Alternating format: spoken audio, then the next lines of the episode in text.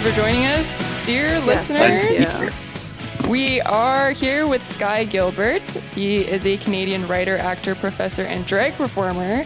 He teaches creative writing and theater studies at the University of Guelph. So, thank you so much for being here. Glad to be here. You have been an out gay writer and activist in Toronto for nearly 40 years. So much has changed in that time. So I wanted to ask you what was it like being a gay man that long ago and how has that changed over time? Well, let's see. I came out in 1981.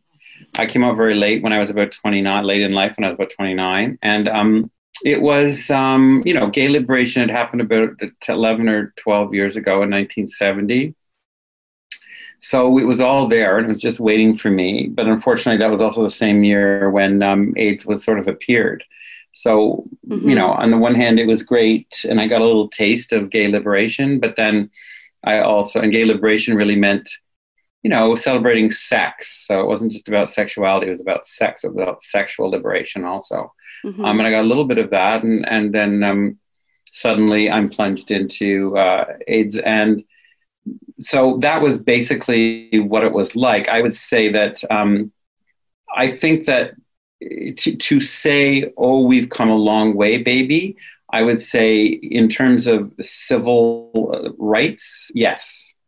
In terms of who we are and how we feel about ourselves, no.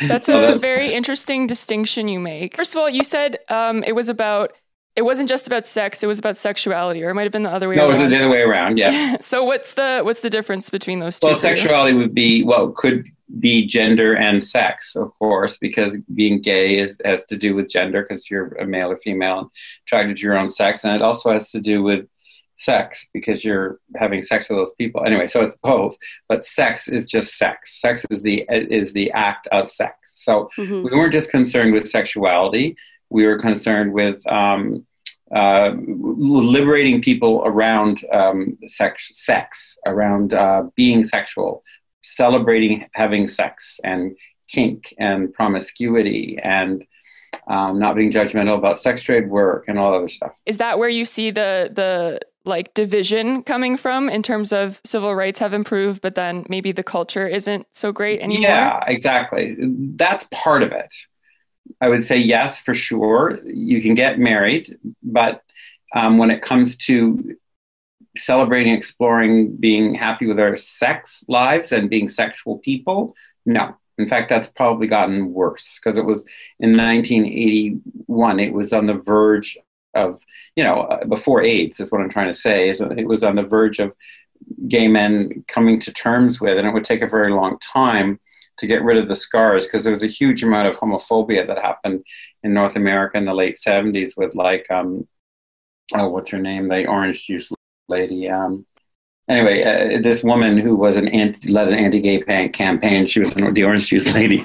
Uh, her name will come, come to me. juice lady. Yeah, she sold orange juice and also uh, had homophobia. But um, so, Homophobia so with that was, there was a lot of homophobia at the end of the 1970s. So even though the 70s you had gay liberation and you had disco and you had disco drugs and you had Fire Island and you had all these amazing things in North America for gay men, um, you you didn't have uh, suddenly you had also repressive, very homophobic stuff at the same time. But suddenly you were plunged into this thing where you you felt um, really bad about yourself because people during AIDS were saying it's your fault. You know, you're, you're it's because you're gay.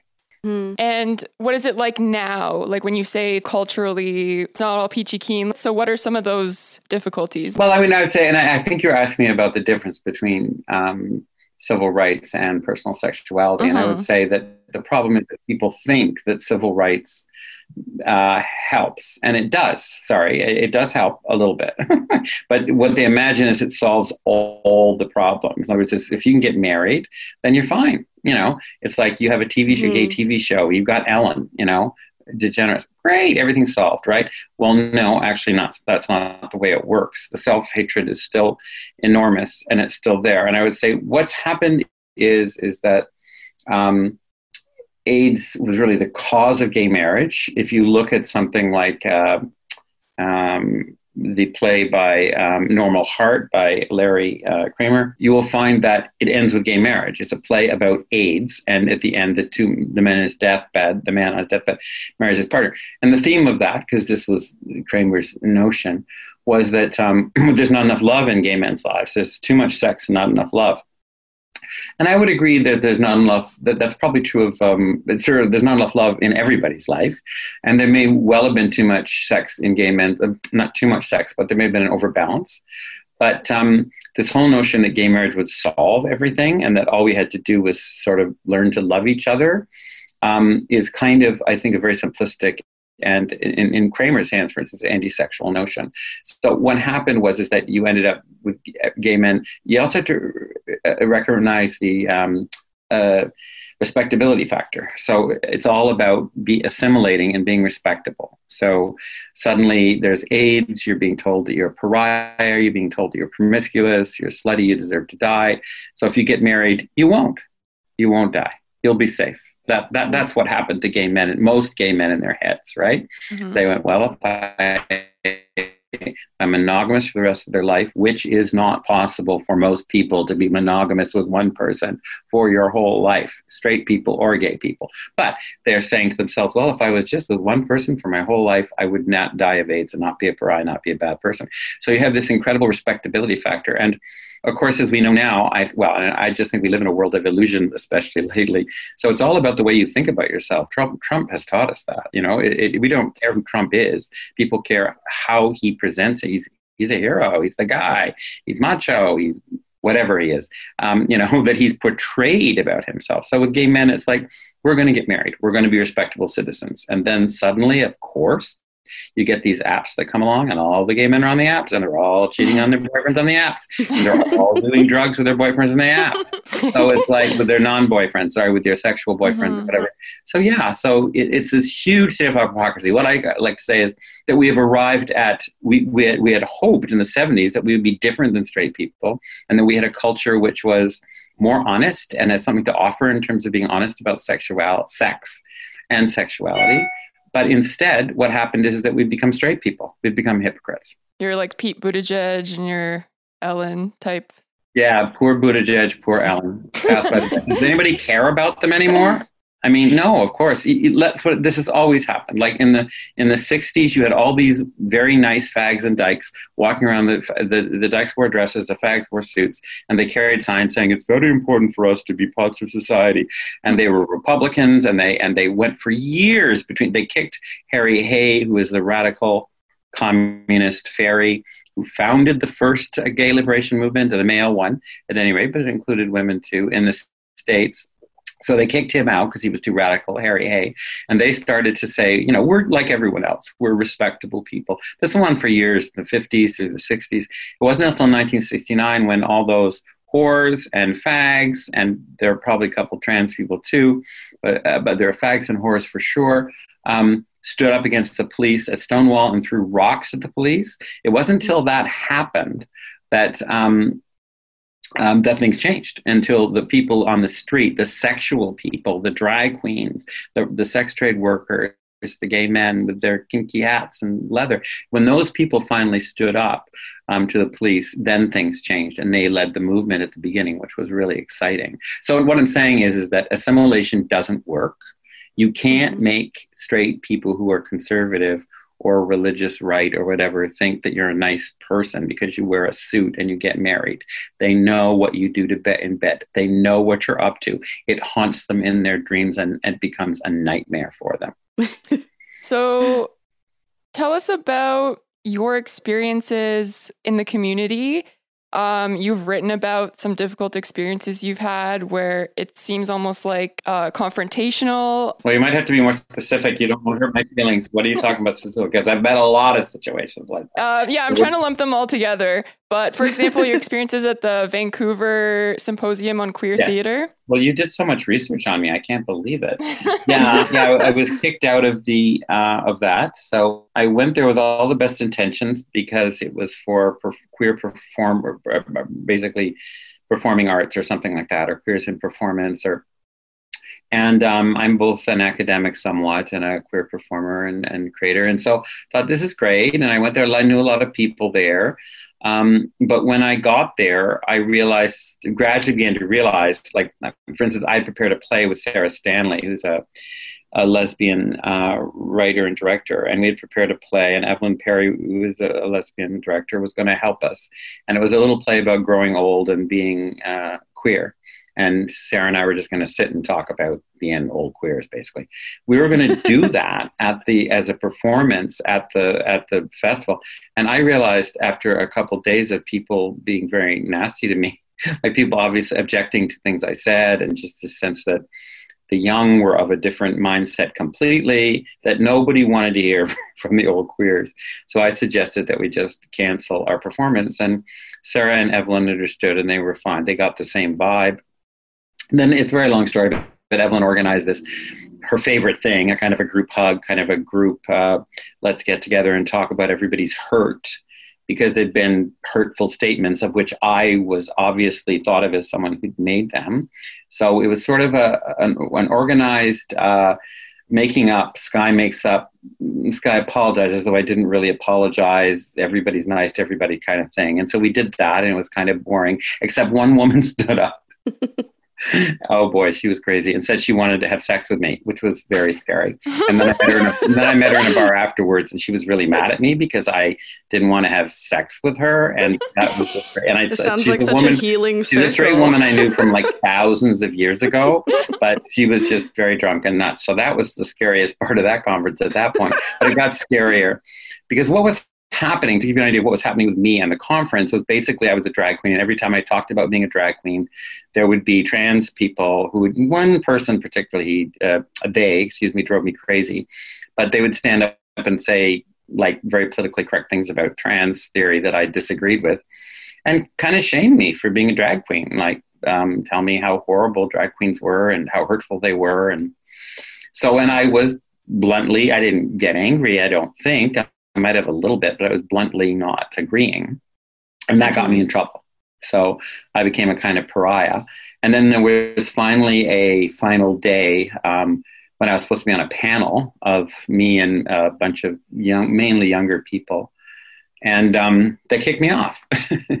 and I went there to attend the panel. And of course, my email wasn't working properly. They forgot, they didn't get me an email.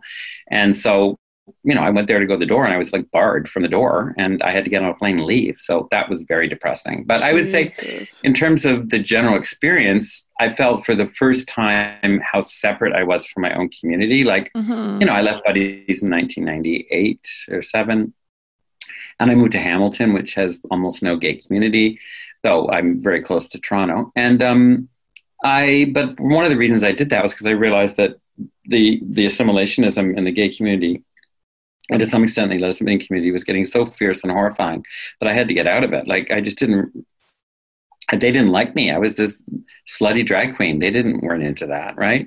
They're into getting married. So I had that distance. But then when I went to this conference, like another a long time after, that was another 16 years or longer after, I suddenly realized this next generation of queers also rejects me even more. Like I'm totally different from them in, in the trans movement. A lot, I, I have no problem with trans people on a one-on-one, but trans theory I have lots of arguments with, and trans mm-hmm. theory is kind of insane on many levels, I think. And um, yeah, that's gotten me into a lot of trouble.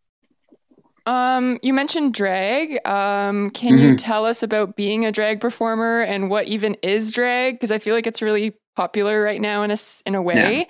Yeah. It's super um, trendy. And I'm not sure if people even kind of know what it is or like its history. Well, there's like so. a commercial. There's a commercial on TV now where, where some little girl's doing, have you seen it? It's on no. CNN, so you wouldn't see it probably, but some little girl is doing calisthenics in a gym or doing gymnastics. And then it's really homophobic in my view. And then this drag queen comes beside her, it's really a guy with a an effeminate guy with a beard. So I don't think, in my view, he doesn't quite count as a drag queen. But and he's doing gymnastics and he's being all catty and campy with her. So this is an example. Like you know, you look at it and you go, "Why is this little girl having a chat with this catty drag queen?" Mm-hmm. Now Wait, what is the commercial for? Uh, you know, I can't remember. yeah, well, you can't even remember no because idea. of the content. I was so shocked by this because you never see a feminine gay man on television except, you know, on RuPaul or something. And suddenly there's this. Um, but the reason why I kind of object is I, I'm not saying that drag queens should not be seen or heard or hidden from children. Um, but drag isn't for children. Drag is sexual. It's obscene. Mm-hmm. It's about. Um, it's for bars where children don't go. Mm-hmm. That's where drag started. That's what drag performed. I mean, there was cross dressing, yes, in theater and various things. But you have to remember, theater. If you're talking about cross dressing in theater, theater has always been associated with bacchanalia, with drunkenness, with drugs and murder. I mean, go all the way back to um, the Bacchae, which is about a bunch of women who and Dionysus who get this man in a dress and start dancing with him and kill him. So it's like it's for let just, just to think that cross dressing was innocent once and it suddenly became crazy and dirty and obscene and maybe slightly dangerous is not true. It's always been that way. But yes, there's been a tradition of uh, tra- uh, cross dressing in theater and stuff that isn't like that. But in in the gay community, which is where, what drag is, it's not cross dressing, it's drag, which is a gay thing. Mm-hmm. Um, it's sexual and it's obscene and it's about rebellion and camp and dirty jokes and the whole thing.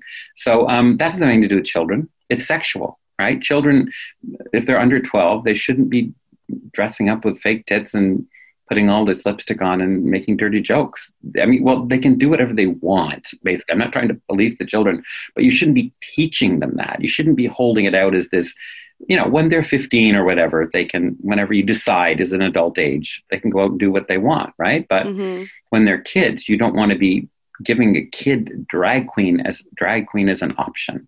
Yeah, you know, you encourage their, you encourage whatever they are, but you don't go I mean, you might say to a little boy, it's just now it's such a toxic environment in terms of all this victimhood and craziness that little boys may come to you and say, I want to be a drag queen. And I, I, of course, I wouldn't tell a little boy who wants to be a drag queen they couldn't be. It's just, do you know what I mean? It, it, yeah. It's hard to explain, but it's just this culture of it's for children. Well, it's basically not. Why do you think, like, why does some of the trans community like take issue with drag culture and drag performers? Is it because it is like a performance and they're not like like you're not committing to the gender that you are. well, that's portraying? what they that's what they say. Okay. They say that we're tourists. And I buy that. I've always been I was accused by women of being a tourist back in the very politically correct feminist 70s. You're just a tour in the 80s. I didn't do it till the 80s, but you're you're accused of, you know, I'm a woman every day. Got it. Valid. I'm not a woman every day. I know I don't know that experience. On the other hand, I have a right to dress up and be one, but uh, for not be one, but pretend I'm womanish or whatever you want to call it for mm-hmm. a day. But um, but the trans community you says that that's what they're talking about. That we're you know privileged tourists. But I will tell you that 60%, I read this in a trans article by a trans person, 60% of all trans people identify as asexual. So it is an asexual movement, mm. right? And I, I, sense that, or I sense that. And then I, I would have, wouldn't have talked about, it. I would have talked about sensing it. And then I read the statistic in an article um, by a trans person it's an asexual movement. Trans people say this has nothing to do with sex, it has to do with gender. I say I have everything to do with sex, and being gay has everything to do with sex. And yes, it also has to do with gender. But at some point, they kind of took gender and owned it as if it's not part of issues of uh, sexuality. For um, I have a dyke friend who says she really opened up my mind when she said, "I'm not a cis woman." Like she's a, yeah. a, a, a, lesbian. So it's like every time she says I'm a lesbian or mentions anything like that, people think she's butch. People think she you know, whatever. They think she dresses in suits. They think she's pushy and masculine. Like, of course, our sexuality is involved with gender, and we don't. I'm not a cisgender male. I've all my life I've had to deal with being a sissy. Mm-hmm. So so there, but they've created these categories. Interesting because they're about no categories. Mm-hmm. a yeah. million categories to classify people and judge people. Um, but I would say it's because we're sexual. Okay, and I would say that it's a great way. My my notion is that right now, uh, homophobia is so huge, never changed. So it's a great way. I meet these young men now; they're really effeminate, and they have red uh, uh, nail polish and whatever they're doing, and and I ask them if they're gay, which I'm not supposed to do. I know, but I say, "Are you gay?" And they'll go, um, "I'm I'm gender binary." Mm. It's and like, that's like, not the well, question. I, and, hmm? well, I mean, I just think, okay, here's here's more science that if a trans person who's politically correct, not all trans people, because some trans people totally agree with me, but the mm-hmm. politically correct trans people will hate it when I say this. But okay, this is very outrageous thing to say. But I agree with the scientists who decided that there are only two kinds of male cross dressing. One of them is um, drag, which is what gay men do, mm-hmm. and the other one is uh, sexual fetish dressing. So, in other words, lots of straight men, many more than you think, really get turned on by dressing up like women. Mm-hmm. Um, so this this thing about clothes and dressing up and acting like a woman for men, this doesn't apply to women. Women are a different thing, um, even though trans people don't want to talk that way. Mm-hmm. They are, even just because they're culturally different. They're different, right? So, um, but with men, it's those two things. So the idea of a non-sexual male wearing of women's clothing is for me suspect. I, am just saying that um, I don't think that a lot of men are driven to dress in female clothing or dress like a woman or act like a woman if they're not gay or it's not a sexual fetish. I think that once all this sort of goes, and there's scientific proof of this, but I'm not just saying it, but once this all gets down, yes, of course you'd have to be tolerant when you find people, and I'm sure it's a small proportion of the population, which doesn't make it invalid, who are men who just, you know, want to act like a girl. It's not sexual, they're not gay, just they, you know what I mean, mm-hmm. um, or they whatever level of trans they're on. But um, in actual fact, it has a lot to do with sex, and for gay men, it has everything to do with sex. And if you're asexual, they you don't get it. Sex is stupid. It's an oppression for you, right? Mm-hmm. And I, I, personally don't think asexual should be part of the rainbow. You know, all, more power to them, but in my view, there's a, they don't believe this, but I think there's a lot of support for asexuality in their culture. Like I realize there's all this sexual stuff going on, but um, there's on TV and in movies and stuff. But in actual fact, and this is the end of my lecture on this, mm-hmm. all the pornography, all of the young women, 15 years old, twerking in front of your face, that's actually Puritan. It's actually from a bad place about sex. And I'm not coming down on on Miley. I'm not coming down on porn. Mm-hmm. Uh, I enjoy porn and Miley, but the point is, that, is that those things are actually not. If we were healthy about sex, we probably wouldn't have 15 year old girls twerking and and porn as much, or we wouldn't be as obsessed with them as we mm-hmm. are right. we're very oppressed sexually. So to pretend that just because there's all this stuff out there means that we're fine about sex, no, we're screwed up about it like we always were, at least in North America. I remember yeah. like watching an old interview with Frank Zappa, and he he said something similar. Um, he said there's like no sex in American culture, and the mm-hmm. interviewer was like, "What are you talking about? There's sex everywhere. Mm-hmm. Everything's mm-hmm. sexualized." He's like, "No, no, no, that's not sex. That's titillation." Yeah, yeah. It's, it's not real sex. It's not people having sex in a relaxed, unjudgmental environment, loving each other's crazy bodies that aren't always perfect, and you know all this stuff. That's sex, but sex is about a democracy of of, of bodies. For instance, most people have someone who's attracted to them. I don't buy these arguments that, oh, I'm ugly, nobody's attracted to me, right? Like most people, I mean, I'm sure there are exceptions. People who are brutally disfigured mm-hmm. might have a problem, but most people are actually, you know, the various body types, there's someone to have sex with you if you're relaxed enough to get into it. And there's someone to fall in love with you if you're relaxed enough to get into it. That's what real sex is. But what the media sex is like is crazy. And it does come from, yeah, I would say titillation is a good word for it. Why do you mm-hmm. think, how did this all become so mainstream and popular? Like drag, for example. Like, what are your thoughts on RuPaul mainstreaming drag?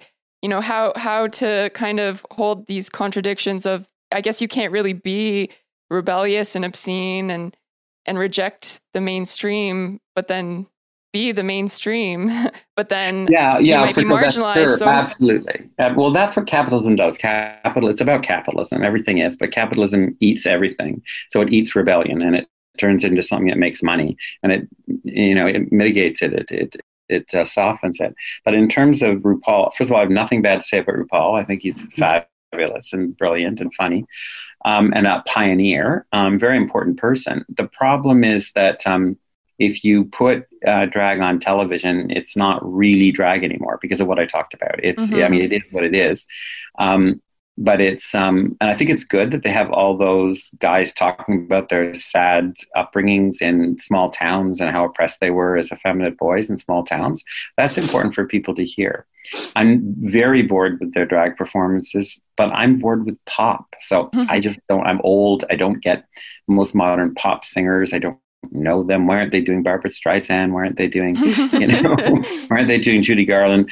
Um, but I think part of it is me being old, but part of it's also that it's kind of for all their attempted humor, they're kind of humorless because drag queens, their humor is very clumsy and obvious and unfunny, and that's because they can't be really witty. Like I remember, there was a, a gal named Pepsi who was a drag queen in um, Toronto who used was so wonderful, and she was uh, East Asian, and she would come on and she would, I can't remember exactly the abuse, but she would kind of abuse verbally East Asian boys in the East Asian boys in the audience, like Southeast Asian boys in the audience, and she would say things like, um, "I don't know, you're looking for a white sugar daddy or something," and she was talking about a reality in the Southeast Asian mm-hmm. Toronto community, right? Mm-hmm. She couldn't talk about that on on RuPaul. That's really funny to me mm-hmm. because it's rooted in the reality of her dealing with her own um, culture in Toronto, the oppression there, and making light of it, but still critiquing mm-hmm. it. Do you know what I mean? Mm-hmm. Yeah. So, um, but that you know, that so that's what real bar drag is like. I mean, um, yeah, one of the best drag queens in Toronto, um, Donna Rama, has been banned from the bars, and I won't go into her work, but let's just say it's it's like performance art. It's really scary work. She's not allowed to perform in the bars anymore because it's too scary. And in the early days, drag queens got away with that, right? Because mm-hmm. nobody cared about drag. It was in bars, and it was for a particular community. And so when it gets on RuPaul, it just gets completely defanged and completely boring, in my view. It's not RuPaul's fault; it's capitalism's fault. All the stuff I see on. Uh RuPaul, it's like it's very very rare that they get a laugh out of me. It's all kind of just like clickbaity buzzwords and safe. And then like you see drag in a bar and it's like offensive and has fangs as you said. It's just su- it's such a big difference. I mean even in the bars like RuPaul, I've only been to a couple shows but I wasn't really blown away. I was kind of like, "Ah, this is it's just really formulaic and yeah, like a lot of it's the same now. Is this really like so dangerous? It's kind of like a little playground for straight people um, to go and feel kind of like badass. You know, it's like the destination yeah. for a bachelorette party. Like, oh, we're so bad. Like, there's a man in a dress. Like, it's so scandalous. and I'm just like, not scandalized by that. So I was kind of like, what what am I missing, you know? But maybe it just was di- it used to be different. Yeah, I don't think you're missing anything. I mean, I think it's missing something. I think it's missing RuPaul is missing a lot of uh, vitality that you find in the real drag. Um, so you you said a lot of interesting things, so I'm trying to like mm-hmm. pick up yeah. on all of them. No, it's good. Um, so you've t- been talking a lot about this kind of clashing between, for example, asexuals and the rest of the yeah. like. Now there's this LGBT quote community. And obviously, the different groups have different philosophies. Why do you think they did kind of come together um, when they mm-hmm. have such different well, approaches? Well, I'll tell you why they came together. I'll tell you exactly why. Because it's all the fault of gays and lesbians. So gays and lesbians, they're right. The trans community is absolutely right to criticize them for being exclusionary. They were. They were they were transphobic, but beyond that, they were gender phobic. So let's put it this way: what happened during the '80s was a sudden um, uh, rise in the popularity of gay masculinity and also lesbian femininity. They all kind of happened at the same time we produced a play called Lesbians Who Wear Lipstick in the 80s. It was scandalous, you know. Lesbians like to look pretty and wear lipstick and a traditional idea of pretty, like, oh no, right? Because it was the 70s of the you know, large lesbians in plaid shirts. And suddenly you have these, you know, sexy little girls in with great figures and high heels and lipstick. That's not lesbian, right? And similarly for the for the men, you had this thing of like um, you know, it's not girly boys, it's uh, guys and, and, and construction boots. It was the clone look, right? It was very popular. So anyway, you had this thing which was a signal of the fact that what was happening was is that we were kind of saying um, it's part of assimilation, right? Like we look just like you. You don't even know if someone's gay. You'll never know, right? Now, it's true that there are some people that you will never know, especially if they decide not to tell you. You'll never know that they're gay or lesbian. But then there are a lot of people like me who people know are gay and lesbian. And so we're a visible minority, right? So we can't really um, assimilate. So we gave up as a group, gays and lesbians, gender as a cause because we didn't want to be masculine butch dykes. We didn't want to be feminine pansy boys. We wanted to say we're just like you. We're Ellen DeGeneres, who is kind of a butch dyke, but she's going to pretend she's not. She's going to say, "I'm I'm just like you. I'm just like." You know, whatever. I'm kind of a sexless middle class woman, you know, with short hair, but I'm not a, you know, a butch dyke or something, right? So similarly, it's like uh, with um, with gay men, it's about uh, being being not to connect with femininity. So when you do that, when you get when you took gender out of being gay or lesbian, what that time was queer, then of course there are lots of people who have gender issues who are queer. And that's what I think a lot of trans people are. They're gender, they're people who are queer, they're gay or lesbian, but they have gender issues and they're happy to be involved in, in a movement which doesn't call itself sexual, right? And is all about gender. But in fact, a lot of them are bisexual or gay or lesbian. Not all of them, of course, but a lot of them are. And it's something they don't want to talk about because they, it, you know, well, we got into a lot of trouble. We ended up kind of killing our own movement, okay? By abandoning. The Dykes on Bikes used to be the front of the gay parade. I think mm-hmm. they still are. Yeah, they but are. the reason why they were was because you wanted to say these masculine women with a hot, throbbing piece of metal between their legs are kings, right? Mm-hmm. And then come the drag queens, and they're gorgeous, more gorgeous than your girlfriend. So I, as you can see, I love that culture. And when when queers abandoned it, they opened the door for trans, and the trans needed to come in. Absolutely, they did. I welcome the fact trans is so much more radical in some ways. I just wish they were sexual, but they're so much more radical than gay and lesbians who drive me crazy because they're all married with children and they're going to have horrible lives and get divorced like straight people it's it's a mess. You've written about how disconnecting gender from sexuality can be problematic, and we've talked about it. And you've also written that if you had been a kid growing up now and someone told you that you could be a girl, you probably would have jumped at that chance. Can you uh, tell yeah, us more about yeah, that? I, I don't know if I jumped at it, but I would have considered it. You know, you get you go with what are your options, right? And at the time, I was supposed to play football, and I was supposed to do all these things I didn't want to do and I wanted to do ballet.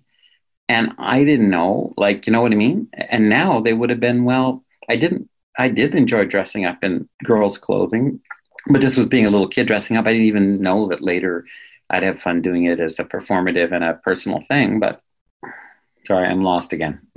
Um, I think it's because it's been such a long time since I was able to just let off a little steam in this way. Because, you know, you know, lockdown. Yeah. Anyway, go um, and we will get to that. Um, yeah. So you you wrote like if you were a kid, you were a kid, you were gender nonconforming. Right. The option. Sorry, mm-hmm. the option. You're talking about the option. Yeah. So I just think, as I'm saying, I don't necessarily think I would want to be.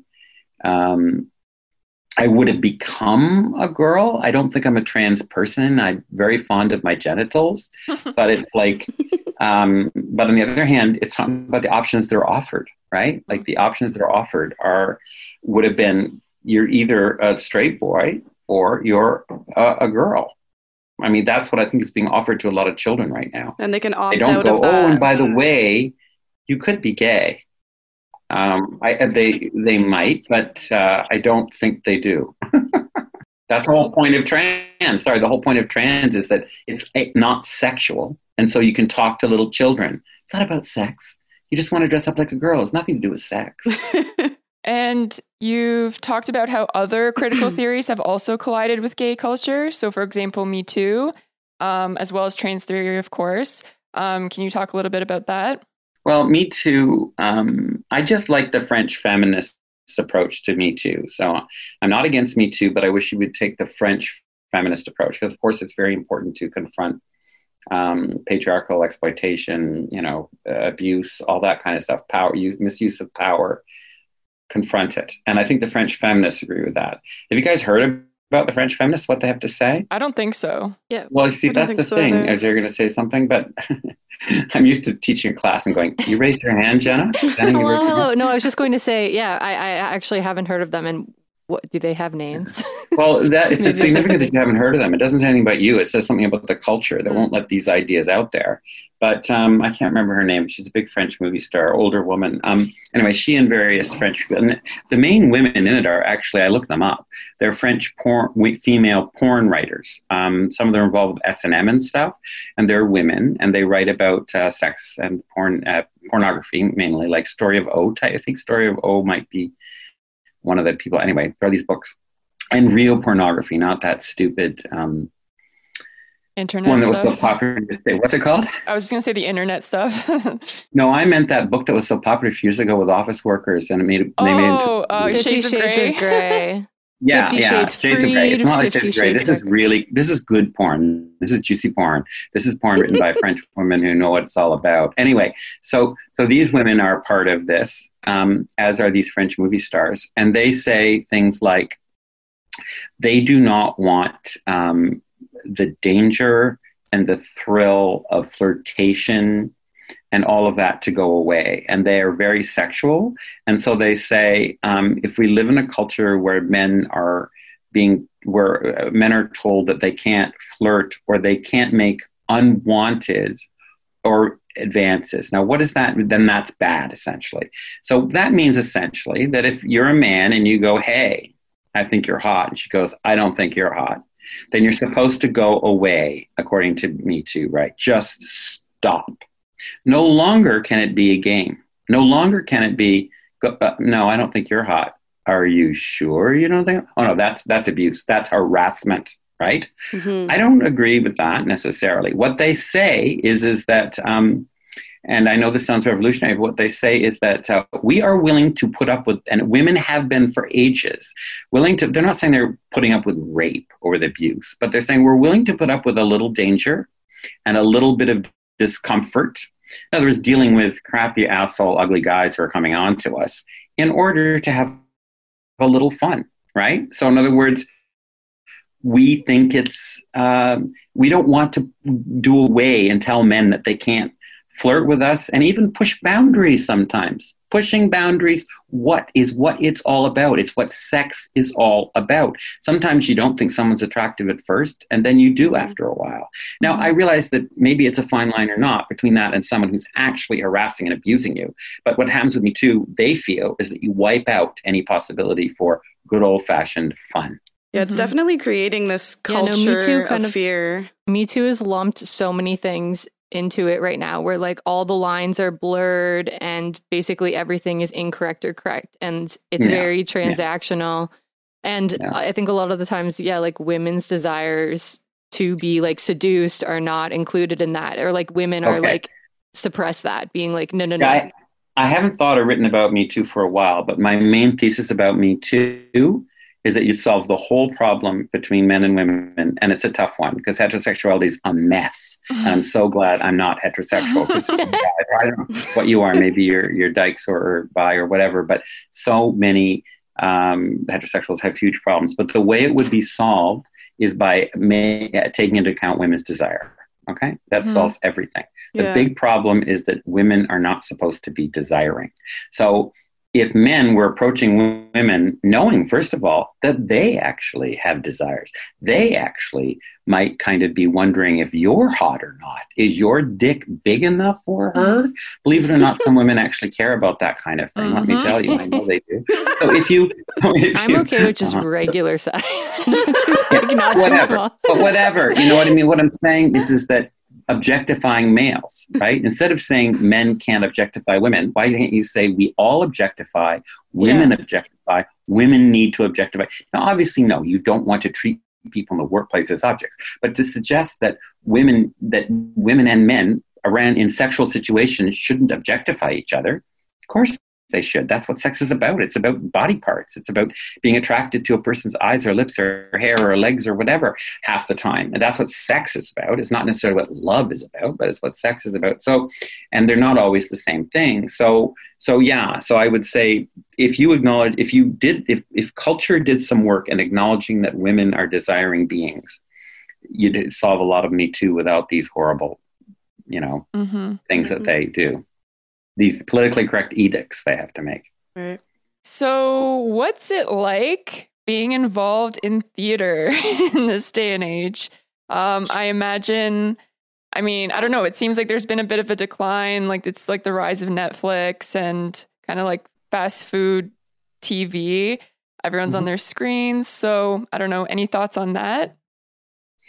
Well, I just gave a lecture to my class about the dangers of mass media. It's a theater class, and about talking about how this thing we have in front of us, this computer, I compared it to um, Soma, S O M A, the drug that is in Aldous Huxley's um, Brave New World. So he talks about a pill in Brave New World that we could take, and uh, there's no side effects, and we get oh, we get the most wonderful for five hours a day.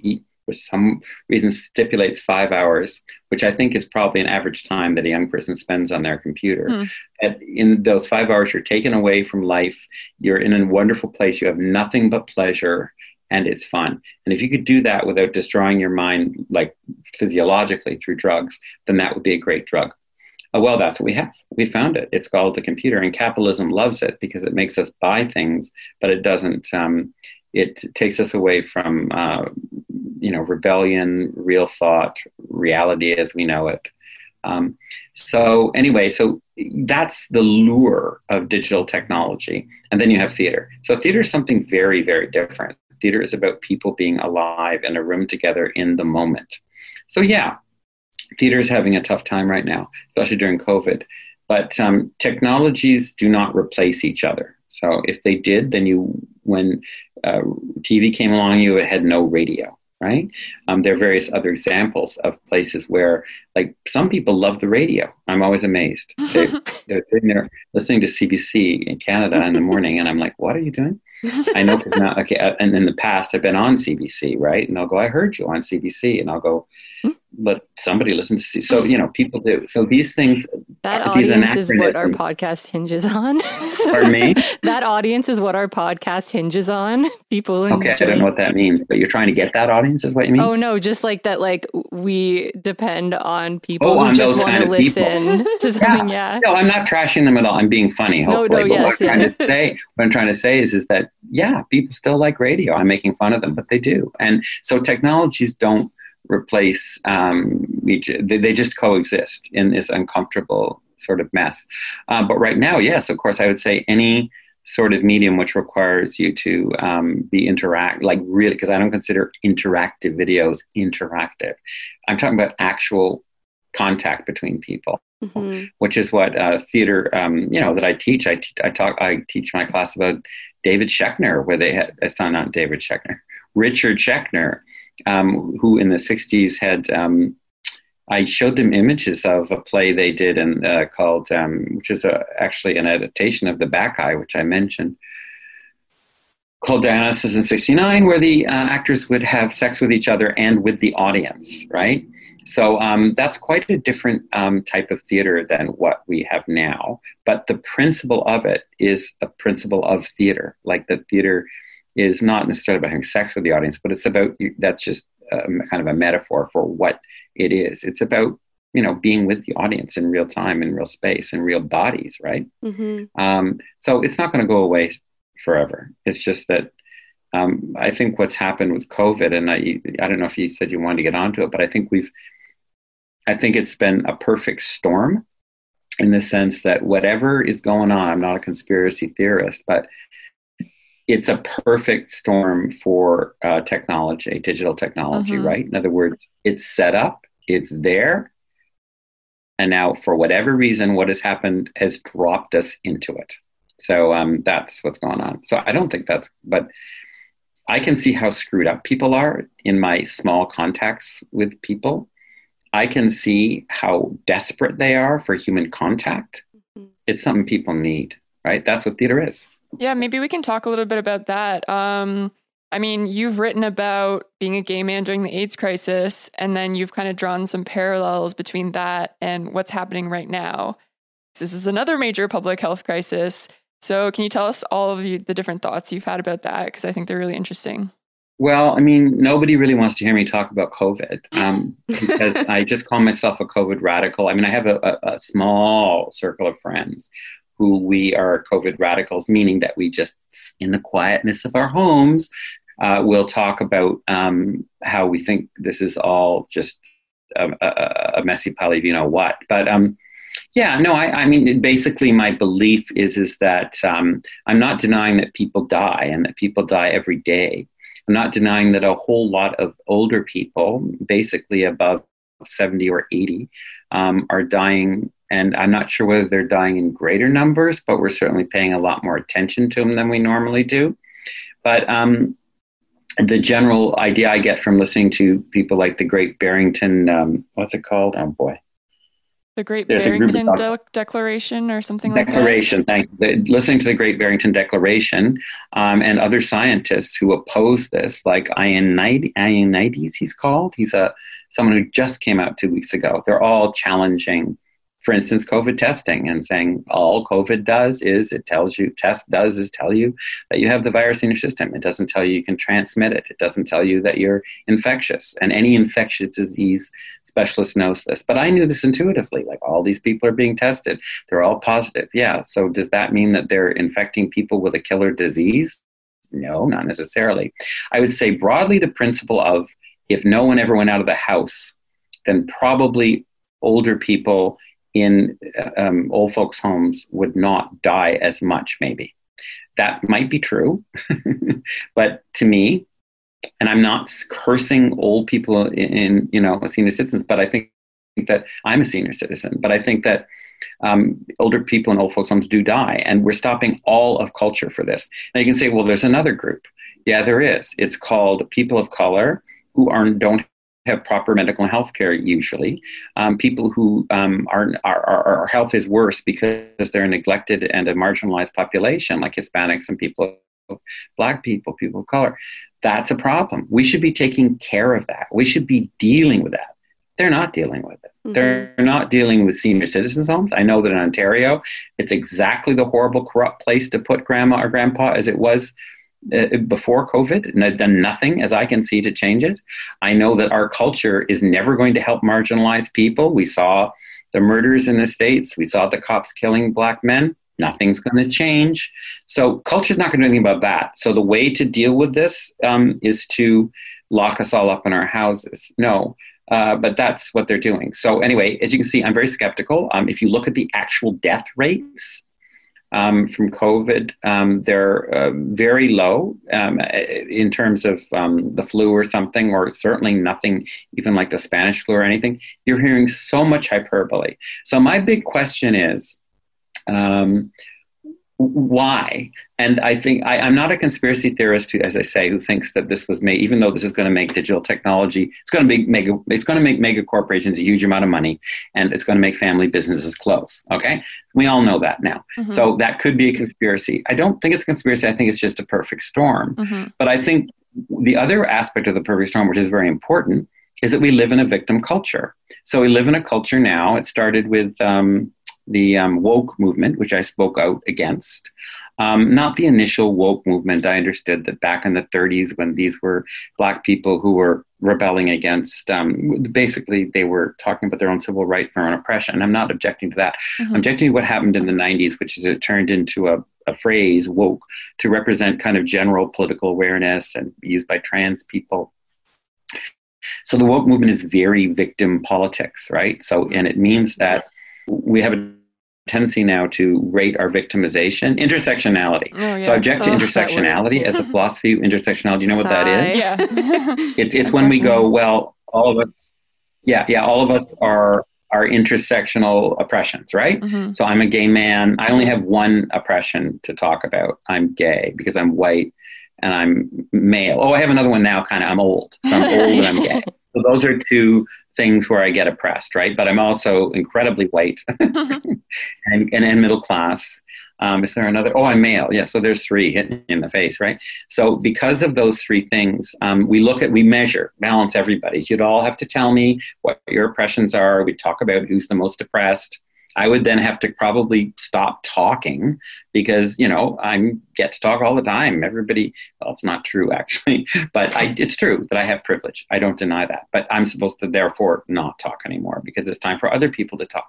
So this is, but it isn't only about that. It's about this notion that my experience isn't very valuable because I'm not very, I'm not as oppressed as you. So anything I talk about to you I'm a novelist, I write plays, all that. Who cares what I have to say anymore? Because I, I'm so privileged. I my you know my my oppressions are only two. My you know my um, privilege is three or four. I can never remember. So I'm I'm just I should just shut the up up you know the f up so um, that's so if you get in so how does this have to do with covid it has to do with the fact that you woke created this environment where all the all, this is where I'd say the the kind of motto of the trans movement before COVID was um, uh, "You're killing us.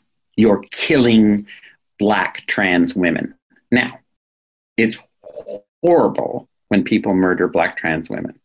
The actual figures on murders of black trans women in North America are not very high, right? Mm-hmm. And in fact, it's important to talk about trans rights and to be uh, to be um,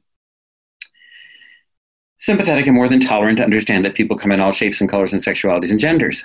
But to say you are killing us every day about trans, black trans women is in fact playing a victim card, which is actually not related to reality, right?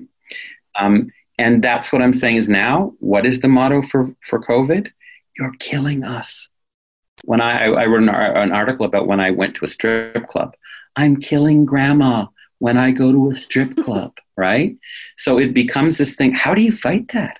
Mm-hmm. How am I going to, in all good conscience, go to a strip club because of my silly sexual gay needs when grandma might die because of it? So you set up this kind of victim politics where I don't even know whether we should. I, in one of my blogs, I just said, I think I should go crawl in a hole and die. Mm-hmm. I think we should all just hide because it's safer that way. We won't give anybody any illnesses, right? And um, I honestly think that um, we all know that it's a fact that most young, healthy people, and that means under 70, have very little danger of dying of COVID. And we all get sick.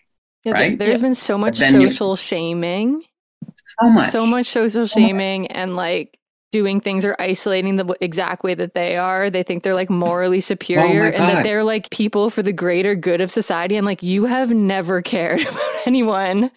But like outside of this, like you don't care. That, yeah, and you like oh. see your friends, and that apparently takes up so much space, and everyone yeah, hates that's you. That's very important. You have never cared. Why are you suddenly? I will quote, uh, to give you a quote from Adorno, who's my favorite aesthetic uh, philosopher Adorno, and Adorno said about Nazis that some of the greatest, um, and I just gave the quote to my class today, but some of the greatest atrocities were committed with a moral veneer. I think that's the actual quote. And so what he's saying is that when they were doing in, in it's very important to remember that in Nazi Germany, they were running around going, this is for the nation. This is for the greater good. This is for your fellow man. This is because you love your your your country and the people in it, and you're not thinking about yourself. You're thinking about more important things. So that doesn't mean that unselfishness itself is a bad thing, but it means that you have to recognize that the greatest atrocities are committed in the name of that, right? So when people come at you wagging their fingers, and there's nothing more appealing than looking down on someone and disapproving them. Mm-hmm. It is so sexy it is so self aggrandizing, it's so satisfying. People from time immemorial, it's nothing new. We've always loved it. And I will say about North America, we are Puritans. Mm-hmm. we were settled by the Puritans. They're a toxic group of people. I come from New England. I know what that's like. The Shakers, do you know about the Shakers? Yeah. The Shakers did not have sex they banned sex. So they died out, unfortunately, there. but anyway, they didn't have sex. They also invented the hammer. Okay. And I think the rocking chair or something. But that doesn't sound so good. Well, but all of, yeah, not together. They weren't in any way connected. But the idea is, is that those things, they had great creativity. And the reason they were called shakers because they get together once a month and shake. Like the it means all their, I hesitate to think what those must have been like. They weren't mm-hmm. allowed to touch each other, the men and the women, but they would kind of, you know, do these shaking dances and they were called shakers. That's the kind of demented, anti human philosophy that lies at the basis of you know all of Quakers, all now I'm not yeah well I'm generally anti-religion, so please don't get mad at me for choosing Quakers and Shakers, but it's like I, I just don't like religion period. But it, this Puritan religion is the worst, mm-hmm. and it's for what I come from. I'm a Protestant. I mean, I'm, my parents were Puritans, but it infected my whole background in New England. I know what it's like to be like my grandmother was a daughter of the American Revolution. They were on the you know, came off the Mayflower. So I know those people, and they're horrible people. That's another thing. It's like like I see a parallel here where it's like everyone thinks we're in this like highly sexual culture, but it's not. It's mm-hmm. a total illusion. And then yeah. uh everyone thinks that we're in this like um moral culture as well. Like we're oh things have never oh, been yeah. better. They love it. Um, but really, I, I, I, struggle to see that. And, and same with religion. Like, um, never has there been so few people um, who are into quote religion. But what has happened is just this replacement religion, which is it's the same. It's the exact same like psychological impulse to kind of like shame and scold and judge. It's just taking a completely different form. And at least like I, I, don't know. With religion, it was kind of like the devil you know for me. Um, and yeah, like absolutely. this stuff is just such a different beast. Well, I, I, would say on the side of religion, I would say religion, in my view, first of all, should be private. Mm-hmm. I, I, mm-hmm. believe that religion, I'm hoping someone will quote me on this someday because I think it's very witty. But we will quote religion you. should be private and sex should be public. And mm. unfortunately, mm. it's the other way around in our culture, right? Sex is private and religion is public. R- religion should be your relationship with the spirit. I don't care if it's God or many gods or whatever, but it should be private. It should be you. People should, I think, I consider myself spiritual. I think it's probably important for people to have spiritual relationship with whatever their God is. But um, this moral aspect of it, where everybody gets around and writes articles and condemns people and burns them at the stake or does whatever they do, pulls their tongue out or whatever they do, that's bad stuff. That's the Inquisition. That's mm. the other dark side of, of religion, where we judge other people and take great relish in it. Very dangerous, right? Sarah Silverman actually called it all righteousness porn, which I think is a good it term is. for it's it. It's absolutely righteousness porn. People are wanking off at home. Sarah Silverman is so smart. They're they're they're wanking off at home. Who can these, I cancel next? Well, like yeah. yeah, I don't do social media, so I was so surprised during the, the first lockdown, people were talking to me about people I knew going online and saying, Oh, I saw so and so out today. They weren't wearing a mask or they were whatever. And it's like, oh, the people went on the rampage. Yeah, it's it's pretty scary. And can you connect the dots with, sorry, the AIDS crisis? Because you had some interesting thoughts there. Because you're like, hey, I've lived through something really terrifying and like yeah i think it's pretty interesting that nobody seems very interested in talking about the relationship between aids and covid because there's a huge relationship. I would say it went aids smoking covid. So in terms of the general perception the sort of general acceptance of this notion of aids was the first time in recent times because this is something that comes up all through history but it's the first time recently that we've begun to think about the greater good versus the individual good in a very immediate fashion. So, so when AIDS came up, it was suddenly like, well, that we thought it was okay to be gay because you could just, it was just about you. And if you want to go be immoral and perhaps kill yourself or whatever it is that, you know, commit suicide the way fags do, you go ahead. It's just hurting you. But then AIDS came along and suddenly became, well, you could be hurting a lot of people by what you're doing. And people began to say the same thing to me then as they're saying now, and I want to sock them in the jaw. If a person tells me once more to be safe, you know, jump in a lake, I'll decide whether or not I'm going to be safe, right? But it's like, but be, but no, it's up to those people to decide because now your actions are thought to have greater consequences. So that's what happened with AIDS. Now, I'm not denying that AIDS was a sexually transmitted disease, but what happened was is that, uh, um, and it's very different than COVID. But the the moralism around it and the finger waving, of course, was unbelievable. Like people were totally enjoying condemning us in exactly the same way as they're enjoying. Uh, can, you know, as soon as I heard about super spreaders, and then all this talk about young people, like demonizing young people for going to parties. This is their lives. They're only young once. It's going to be gone. Let me tell you, I'm an old man. You don't want that to be gone. And I know I probably feel really bad because I spent my whole adolescence being in the closet. So I know what it's like not to have an adolescence mm-hmm. that's a real adolescence. And I really worry about these kids right now. Um, so yeah, there's a lot of similarities in terms of the moralism and the attitude, and, and it happened with smoking too, right? When when um, um, secondhand smoke came along, it was all about uh, right. It was like you could smoke, you're killing yourself, but go ahead. Then it became oh oh oh, your secondhand smoke will put someone else in danger. Oh, so suddenly you're allowed to tell somebody to stop smoking because they're, you know, they're endangering. You're allowed. You put warnings on packs. You do all this crazy stuff. When we all know smokers, as they say, would buy a pack that said had a skull and crossbone called brand name death. In fact, they might sell very, very well, right?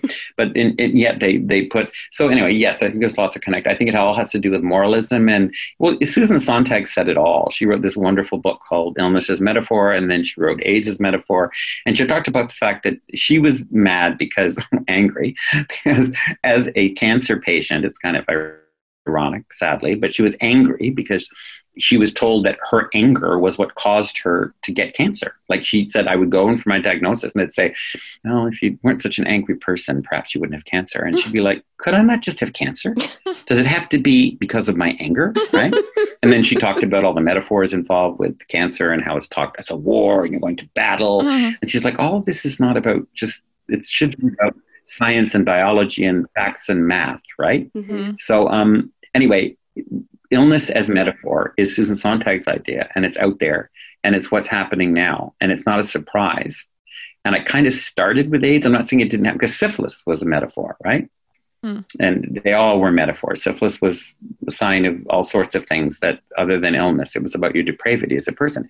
Tuberculosis was considered to be um, a disease of the weak and artistic and women, I guess. But sort of, you know, artistic men and, and weak women and weak people got tuberculosis and sensitive people got it, right? Mm-hmm. Um, so it's all, religion is always, sorry, diseases always has metaphors attached. And I agree with Sontag that it shouldn't.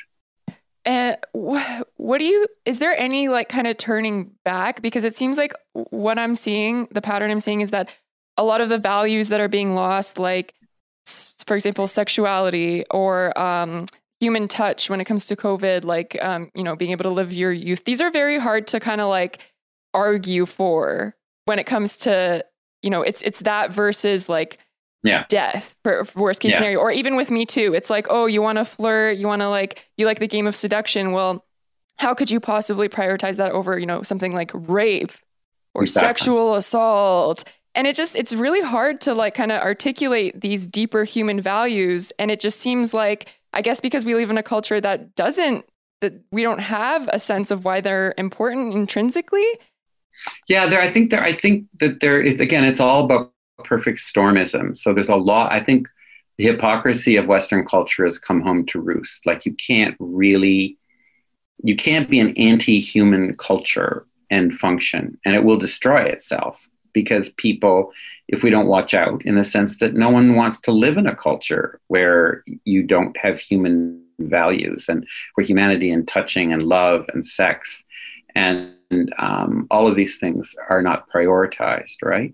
Um, so yeah, I mean, I, I'm a bit more optimistic than you because I'm old enough to see have so many things changed during my lifetime. Like I was brought up in the 50s and it was incredibly oppressive time and then suddenly the 60s appeared and suddenly you know people are having sex in the streets and there's hippies and there's all this stuff then there's aids and then there's the 80s and then there's um, um it's kind of gotten worse that's why i think it's been quite a long time it's been like i would say from the 80s on it's been pretty bad in terms of what's happened culturally um, I think. But um, that's 40 years. So maybe. But I think that look at the 20s after World War One. I. I mean, the 20s was this incredible explosion, explosion of art and irreverence, sexuality.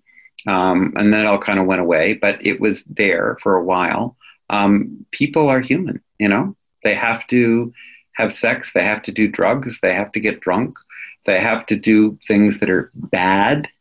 You know, they have to flirt, they have to cross boundaries. That's the way human beings are. And people won't, it won't last forever. And I, I know that's all you've heard about COVID. So you don't really want to hear that. But I'm more optimistic than you, but I do understand what you're saying, Sonia. Like, I do understand that mm-hmm. it is uh, not easy and mm-hmm. it's scary where we are right now. I just have two more questions. Um, mm-hmm. So the second last one is about Buddies in Bad Times because mm-hmm. you started that theater um, and then you left. so can you tell us about starting it and then why you left? Well, I mean, I, I started it in 1979 when I was in the closet, and um, I wanted to do theater, and uh, subconsciously, I guess I wanted to do gay theater, but I didn't really know it. And uh, that was way back in 1979. And then in about 1981, it, I came out and then I started to do gay plays. And then I joined up with Sue Golding, who's now Johnny Golding, who is the president of the company when I was artistic director. And she helped me to feel really comfortable with myself, sort of philosophically, because she's a philosopher, and um, also to open up to the dyke community, the lesbian community. So that was sort of what happened with Buddies. And then in 1997, um, I left because I um, it was a lot of reasons. Sort of what I talked about. I felt that everyone was assimilating, and the kind of drag sexual, experimental, even nature of the company, the avant-garde nature. Like I, I had arts councils asking us to produce Angels in America, and I said, "Well, this is an American play. We only do Canadian plays, so what's that about? This is an American play, and it's, I think, a middle class, uh, not particularly well written um, AIDS play, and it has all sorts of narrow, constrictive views about being gay and AIDS, and I don't think we should produce it. And you know, I got castigated for that. And at that point, I realized that you know, when I was trying to do the experimental work I was doing, not just my own work but other people's, it, it just wasn't going to happen anymore.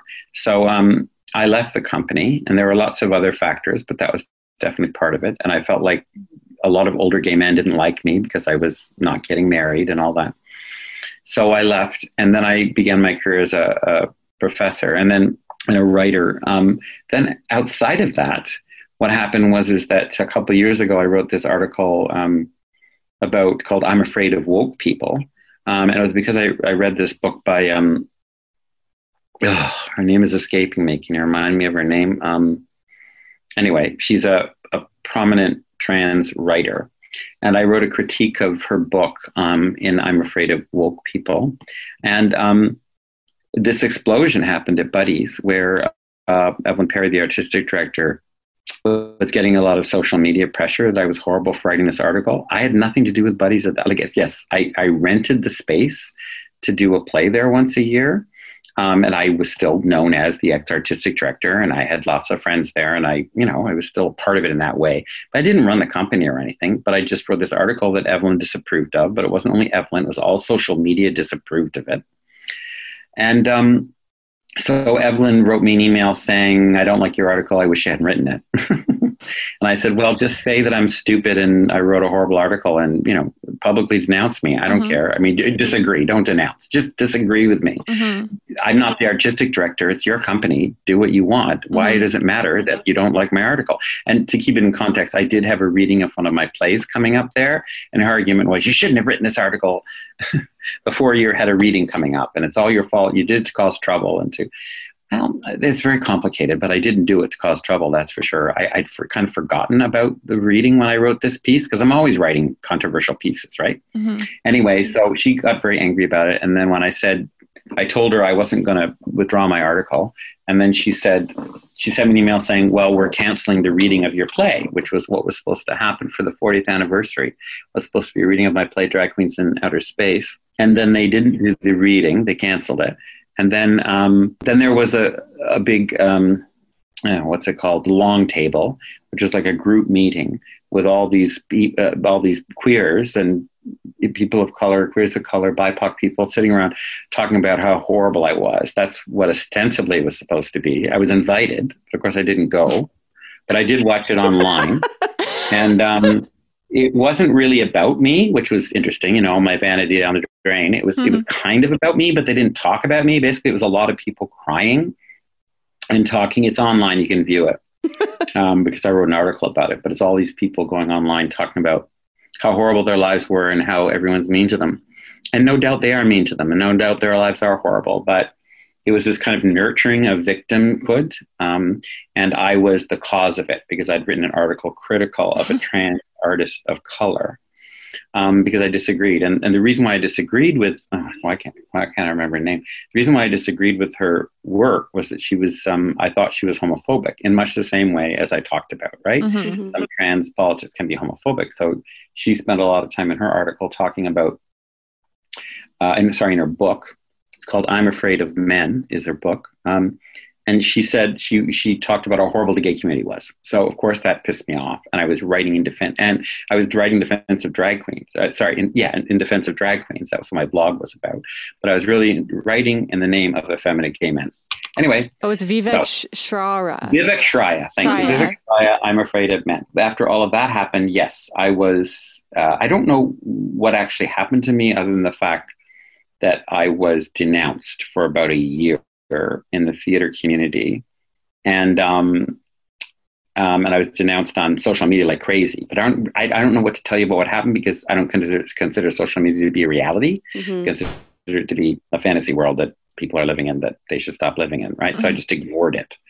Um, and I'm a writer, and I continue writing, and I've, I've had I'm having a book published this year and a book published next year, and I I still want to write. That's all that matters to me, and I'd probably write even if no one was publishing my books because you can't stop me from mm-hmm. writing things, right? Mm-hmm. Um, so, but that's what happened, and so I, I, se- I, severed, excuse me, I severed ties with buddies. So that was the final thing. That's what you're speaking of. Mm-hmm. I did a public thing that was published in the paper where I said I'm no longer associated with buddies, but that was because I was afraid of them. they were scaring the hell out of me. Like it was like if I, if I can't speak anymore as a writer without being denounced and yeah. hate mail and people demonizing me, then you know, and, and being encouraged by buddies, then I'm not going to be associated with buddies because for some reason they obviously felt they were still responsible for me. The which is flattering. Is super ironic with the whole situation, like buddies in bad times. Oh, yeah, they were not your buddy.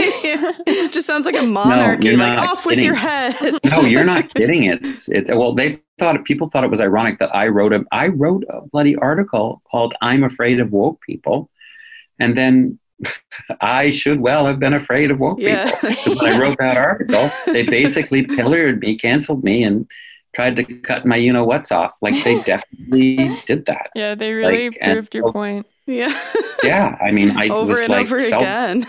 yeah, like they are scary people. Like they'll they'll they'll they get angry, and you don't want to be standing in their way. I mean, I compared it to the witch hunts in an article I wrote for Quillette. Quillette.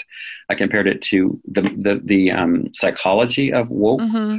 to the the Salem witch hunts because what's very similar is that one of the modern uh, theorists who writes about the, the most recent theorist writing about the Salem witch hunt says that it's not well known, but the but now they've discovered by doing some statistical work that the people who were pressing or um, persecuting the witches in Salem were people from um, the older culture and what was happening was there was a merchant culture and then there was this older uh, agricultural culture and the merchant culture was coming in and it was all that old culture which was actually dying out were threatened by this other group. I, I think i got it right. Anyway the important thing is that it was a group of people who's who, who were powerless at that time and the only way to gain power was to become morally finger waving mm-hmm. so a lot of the people who they could now kind of um, wave their fingers at and disapprove of, and and they're morally they're witches and you have to kill them, were people who they had actually an economic oppression by. Now, if you look at the woke situation, I'm considered to be a rich old professor with all this privilege, and um, people want my job, right? And and people want the jobs of a lot of people like me. And on the one hand, you know, it's it is very important that these jobs that a job like I have not be held by only a well, I'm gay, so I think there's some representation there, but they shouldn't certainly be by white people or by men or whatever. So um, that's a very, very valid. But to use a movement to actually for your own economic purposes, which is kind of felt like I feel like that's sort of what's happening mm-hmm. now for a lot of these. And I have sympathy for these kids. I go, look at the world, climate change, now COVID, the economic mess. You know, I mean, and and and how do you uh, mega corporations, all this stuff? How are you to get ahead in this horrible, all this populism and and um, racial prejudice? How what a horrible world to be in. But I would also say that the way to um, deal with that problem is to cancel people, right? Mm-hmm. So that to me is is problematic. But that's sort of that was an attempt made on me. Mm-hmm. But I'll tell you what somebody said about me. Actually, when we moved into Buddies at um, 12 Alexander many years ago, the theater on 12 Alexander Street in Toronto, and we fought tooth and nail with a bunch of other people who were trying to get it, but we got it. And the guy who lost out in the building said about me, You know what's dangerous about Sky Gilbert? He's got nothing to lose. I thought that was such a funny thing to say because it's, an, it's such an insult, right? You know, he's a drag queen. He, he's a slut. He's he just says it all out because he's got nothing to lose. Like he, no one's got any you know secrets. Good luck revealing secrets about me. Uh, there, I've challenged people, but it's like I'm just what I am. I'm a drag queen and a slut. I've told you all of that's important to know because I don't really want much in life. I just want to be able to do my work and be a drag queen slut, right? Mm-hmm. But, so that makes me really dangerous, right? Because yeah. I don't really want anything else. I don't want position. I don't want power. I don't want any of that stuff, right? I don't want money. You know, I don't really want any of that stuff. I want to survive, yes, but I want so you know.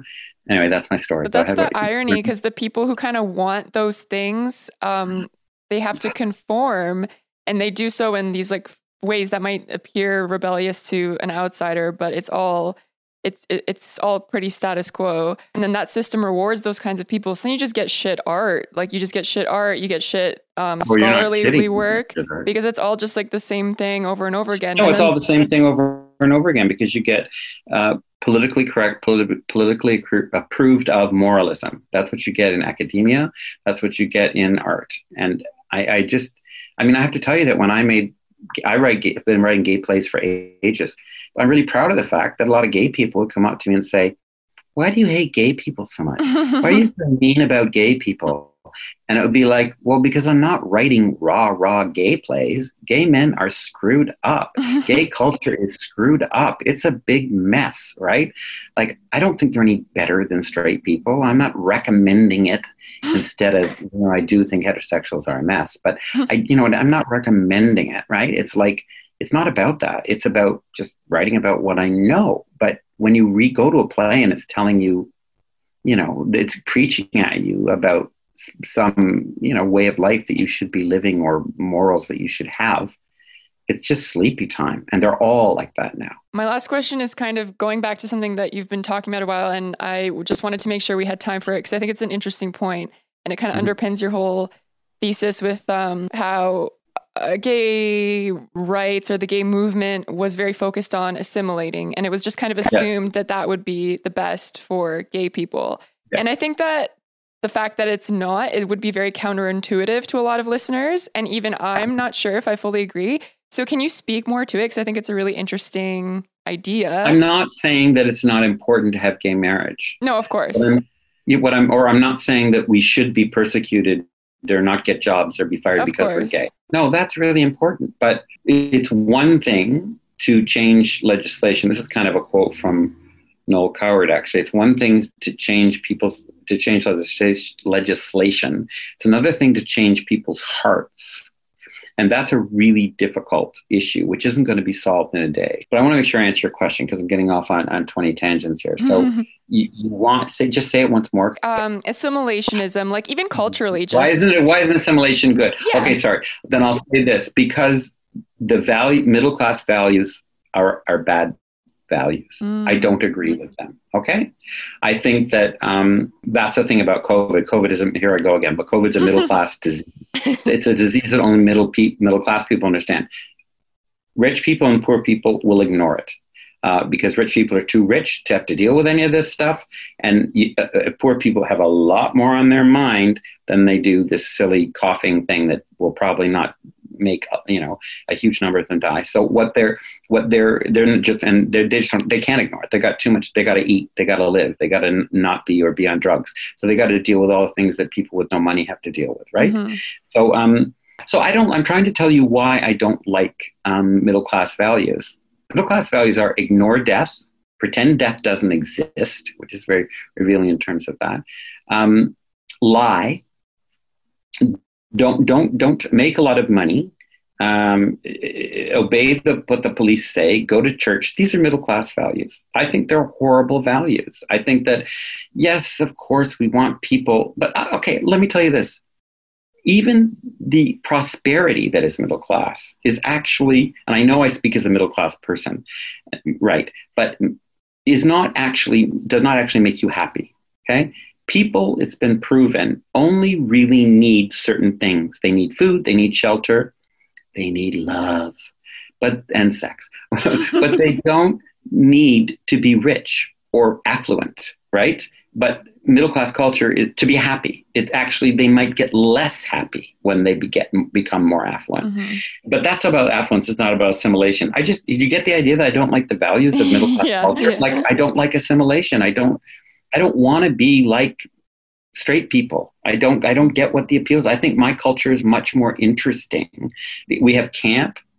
We have gender fluidity. This is originally what queer was. Camp, gender fluidity, and sexual experimentation, promiscuity, open relationships, all that stuff. And uh, S&M kink. Sorry, I think I left one out. Yeah. So all those four things are what we have to offer. Um, and they're all really important and really human, right? And um, they're rejected by a lot of middle class culture. And I think they, so why would you want to, we have all sorts of things to offer in our own culture. Why would we want to assume someone else's, mm-hmm. right? Very well said. Um, I just wanted to say uh, I really like your website. when I was reading your blogs and uh, like I like the aesthetic of your website and I like how it's like stream of consciousness everything that you write. Well, lately I've just gone into this whole thing. I've some of it's probably garbage. I haven't even looked at those. I wrote 140 COVID blogs, like one every Whoa. day. The first lockdown.